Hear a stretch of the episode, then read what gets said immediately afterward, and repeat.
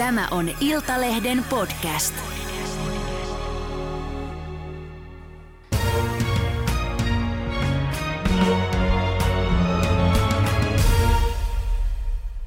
Tervetuloa hyvinvointivalmentaja ja yrittäjä Martina Aitolehti. Kiitos. Ja onko sulla ollut koskaan elämässä sellaisia tilanteita, jolloin sun on ollut vaikea hyväksyä itseäsi? No on varmasti. On varmasti ollut, mutta kyllä mä koen silti, että mä oon aika jotenkin taitavasti niiden yli sitten jollain tavalla aina mennyt ja jollain tavalla aina ne sitten omassa päässäni ratkonut. Mm. Kysyn tätä lähinnä siksi, koska tulevassa Revenge Buddy-ohjelmasarjassa, jota luotsaat, käynnistyy siis tammikuussa, niin sä luotsaat siellä osallistujia, joilla on ongelmia itsensä hyväksymisen kanssa. Niin, minkälaisia keissejä siellä, mitä sä voit kertoa? Mistä ne tulee sellaiset? Niin, meillä on 16 muuttujaa ohjelmassa ja kaikkien muuttujien takana on tarina, on aika rajukin tarina ja aika rajujakin kokemuksia. Ja nämä kokemukset on näille muuttujille isona esteenä siinä, että he ei vaan yksinkertaisesti, he on unohtanut itsensä ihan täysin. He on unohtanut täysin, kadottanut sen elämän ilon, unohtanut ne hyvät rutiinit ja sen oman kehon kunnioittamisen ja paljon muuta siinä ympärillä. Mm. Ja tässä ohjelmassa tosiaan on niin kuin tarkoitus löytää se oma keho uudestaan, löytää se oma kunnioitus sitä omaa kehoa kohtaan ja löytää semmoinen niin kuin vilpitön elämän ilo. Mistä ne on tullut sitten epäkunnioitus omaa kehoa kohtaan? Onko joku loukannut sanoilla vai mitä sä voit kertoa? Joku on voinut sanoa koulukiusaamista, työpaikkakiusaamista, tosi traumatisoivia parisuhteita, siis todella traumatisoivia,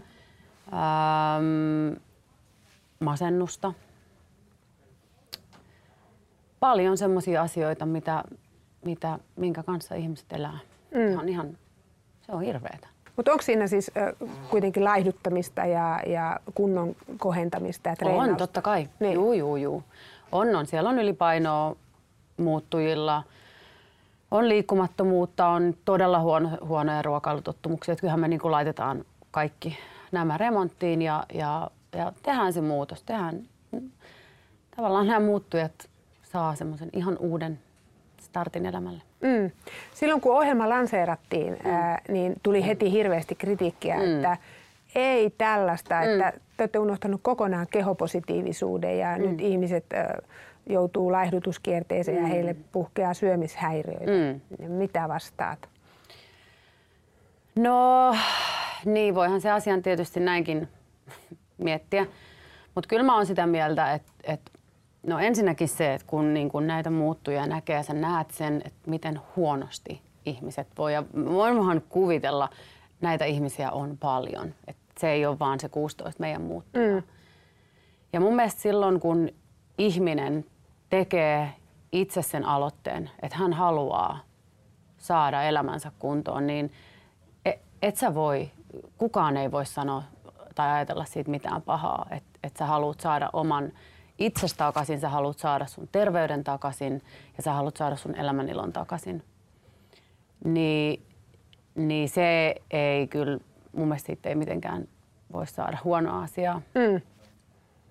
Ja meillä on tosi ammattitaitoinen tiimi. Siellä on jokaisella muuttujalla on henkilökohtainen personal traineri, joista on tullut heille tosi tärkeitä.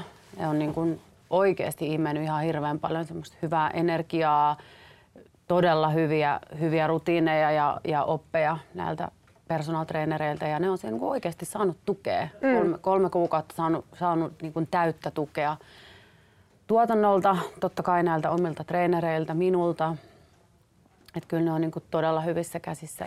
Kun puhuttiin tuossa alussa itsensä hyväksymisestä ja muutoksesta, niin jatketaan vähän tällä tiellä. Mennään fysiikasta mentaalipuoleen, koska näähän kulkee oikeasti käsi kädessä. Todellakin. Ja sä sanoit keväällä, että sä aloitat elämässä ensimmäisen kerran terapian. Että sä et halua enää toistaa samoja kaavoja uudessa parisuhteessa. Niin minkälaista oivallusta on syntynyt nyt, kun sä oot käynyt siellä? Siis paras päätös. Jotenkin ehkä se, niin kun, se ensimmäinen oivallus, että mun ei tarvitse selviytyä yksin. Se oli niin kun ehkä se isoin oivallus. Ja tavallaan se niin kun, että mä päästän irti siitä, että kyllä mä pärjään, mä oon superihminen, mä oon pärjännyt tähänkin asti. Niin se oli oikeasti aika silmiä avaava päätös tavallaan, että että sä oot vahva ja sä oot kokenut kovia ja sä oot selviytynyt niistä ja sä niin kun koet hallitsevas itsesi kohtalaisen hyvin ja näin, niin se ei siltikään tarkoita sitä, että sun pitäisi niin kun selviytyä yksin. Ja niin kun, jos mä nyt puhun terapiaa vaikka tänä päivänä mulle, niin sehän on mulle ihan semmoista niin kuin mielen putsaamista. Et ei mulle edes tarvii olla kriisiä, että mä menen sinne, vaan se on mulle. Mä teen paljon, mulla on paljon ajatuksia päässä, mä autan muita ihmisiä. Ja se on mulle ihan semmoista mun oman mielen putsaamista, treenaamista, mitä mä teen myös mun keholla. Kyllä, kyllä. No, mistä sä luulet, että sulle on tullut semmoinen, että minä yksin ja minä itse, kyllä mä pärjään, kyllä mä hoidan? Onko se selvinnyt? No niin, en mä tiedä. Siis mä jopa luulen, että se on vähän meidän semmoinen suomalaisten semmoinen syntymä kirous. Olisiko? En mä tiedä. No miten se muuttaa nyt sun ajattelua sitten, kun sä oot oivaltanut sen, että todellakaan niin ei ole, ei tarvitse olla. Niin miten tämä muutos näkyy? Mulla on ihan hirveän paljon helpompi olla ja hengittää. Mun on tosi paljon helpompi hyväksyä itseni. Mun on niin kuin tosi paljon helpompi ymmärtää itseäni. Ja niin kuin ymmärtää sitä mun omaa mielen maisemaa myöskin. Että mulla on oikeasti ihminen, kenelle mä kerron asioita, tavallaan myös niitä mun semmoisia heikkoja kohtia. Et on ihminen, joka katsoo sitä mun elämää ihan semmoisesta lintuperspektiivistä, jolla ei ole puolia. Se ei ole kenenkään puolella, sillä ei ole mielipiteitä, vaan hän niin kuin pyytettömästi kuuntelee, mitä mulla on asiaa, miltä musta tuntuu. Totta kai. Suthan on... Sinutkin voisin sanoa, marinoitu monenlaisissa rakkausliemissä. Ja kun sä sanoit tuosta, että menet sinne terapiaan, että sä toista enää samaa kaavaa, niin miten sun suhde voi nyt, sä oot itse käyttänyt sanaa mun oma lätkäjätkä, Hannu Pikkaraisen kanssa? Niin. No sanotaanko näin, että elämä on oikeasti aika paljon helpompaa, kun näistä rakkausasioista ei vaan yksinkertaisesti puhu julkisuudessa eikä sosiaalisessa mediassa. Et jotenkin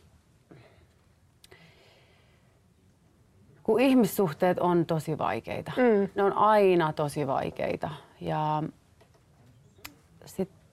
sit kun siihen tulee vielä se media mukaan, niin voit vaan kuvitella, että se on niin kuin tosi vaikeaa. Ja jotenkin se niin kuin suhde ei vaan saa aikaa kypsyä rauhassa, kun siinä on se julkisuus mukana. Ja onhan mä tämän niin kuin todistanut elämässäni monta kertaa, mutta sitten jotenkin niin. Kyllä mä yksi päivä tässä mietin, että miten se onkaan. Että tavallaan mä en edes itse ole vielä oikein tietoinen mun suhdekuvioista, niin lehdet jo tietää. Ne tietää. Mua paremmin. Että se on niin jotenkin käsittämätöntä. Ja miten se kiinnostaa niin paljon? No kiinnostaa, totta kai se kiinnostaa. Mutta hei, rehellisyyden nimissä tämähän on sensuroimaton lähetys, niin kyllä sen verran avataan, koska mä tiedän, että säkin oot suorapuheinen ja rehellinen ihminen, niin tehän annoitte esimerkiksi Hannun kanssa parisuuden haastattelun ja sitten Seiska kirjoitti, viittaa tässä nyt, että kun lehdet tietää, että kohusuhde loppui aikaisemmin kuin alkoikaan, että olette eronnut, niin ootteko te eronnut, ootteko te yhdessä? Kai sä voit sen sanoa. Niin. No en mä kommentoi, ollaanko me yhdessä, ollaanko me erottu, mutta siis hän on mun elämässä. Hän on sun elämässä? Hän on mun elämässä. No, miksi sitä voi sanoa? Ei se nyt mikään salaisuus ole. Niin. Te olette yhdessä? En mä kommentoin. No, mutta miksi? Ollaanko me yhdessä vai eikö me olla? Mä koen, että se ei kuulu.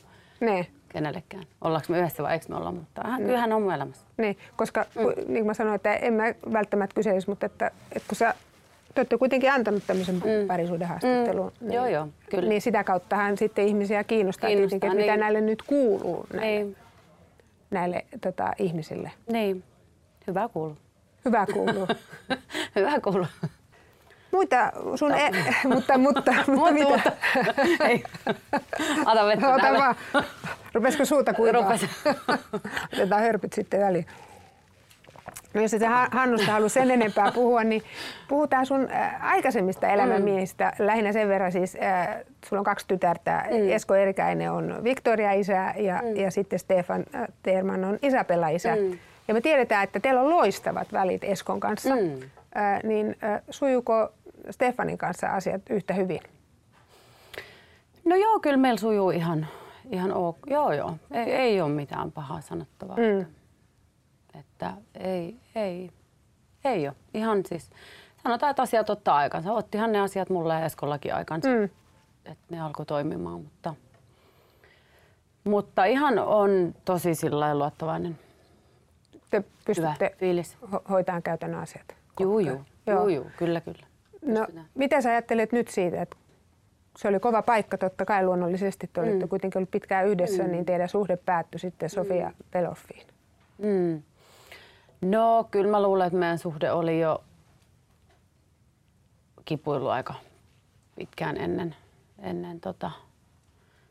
tätä kyseistä henkilöä, mutta ehkä hän oli sitten semmoinen niin kuin mulle semmoinen piste iin päälle, että se oli niin kuin liikaa. Se oli liikaa? Se oli liikaa. No mitä sä ajattelit nyt tätä matkaa? No sanotaanko näin, että kun pari kesää sitten, tai se oli kevättä,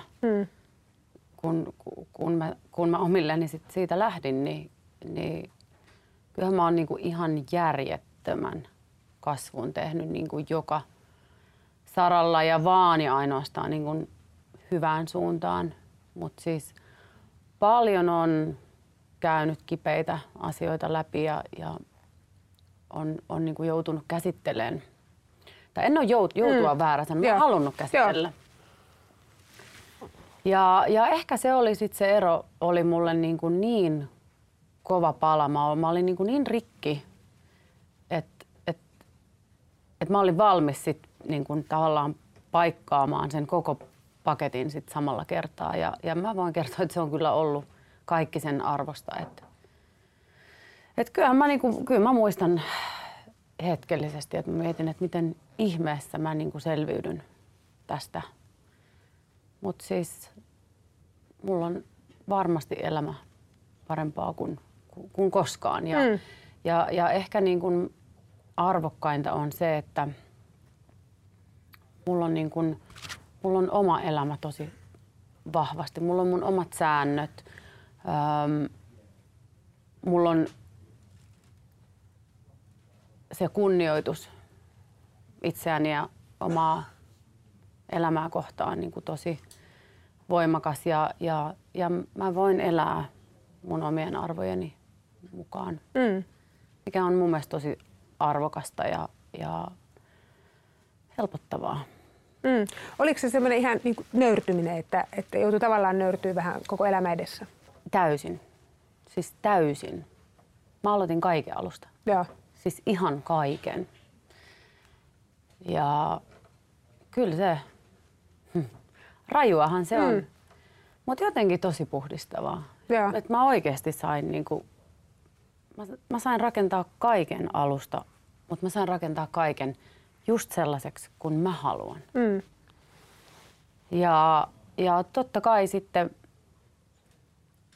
kun mä voin hyvin ja mulla on oikeasti, mä saan elää semmoista elämää, mikä on niin kuin mun arvojen näköistä, niin totta kai sehän heijastuu mun tyttöihin aika isostikin.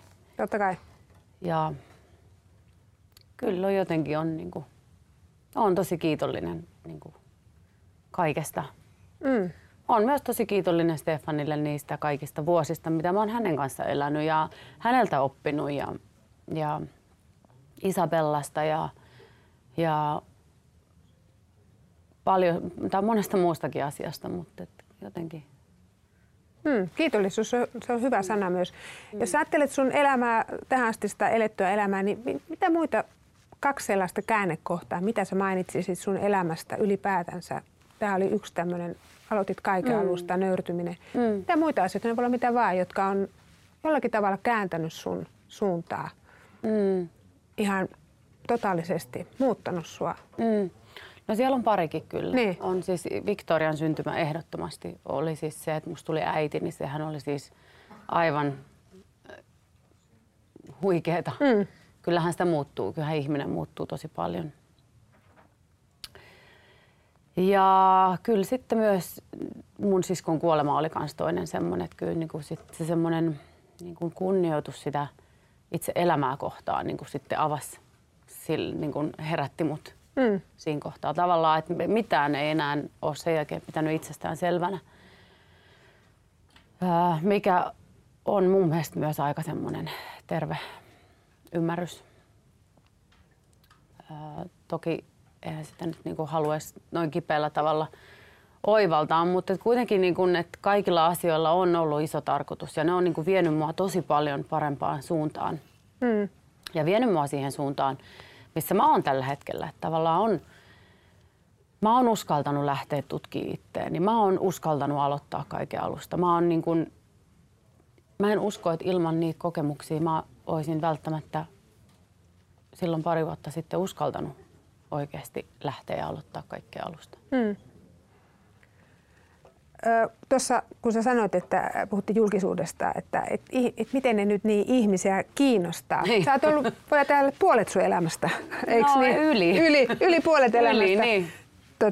Julkisen silmän alla, niin susta todella halutaan tietää. Mä kävin katsomassa Google-hakuja, että mitä ihmiset haluaa susta tietää. No. Ja nyt sä saat vastata. Sun fanit haluaa tietää, niin. Ihmiset, jotka dikkaa sua tai kiinnostunut susta haluaa tietää. Niin mä poimin muutamia tämmöisiä. Ja. Ensimmäinen kysymys oli se, että mistä Martina Aitolehti tuli tunnetuksi? Mikä se oli?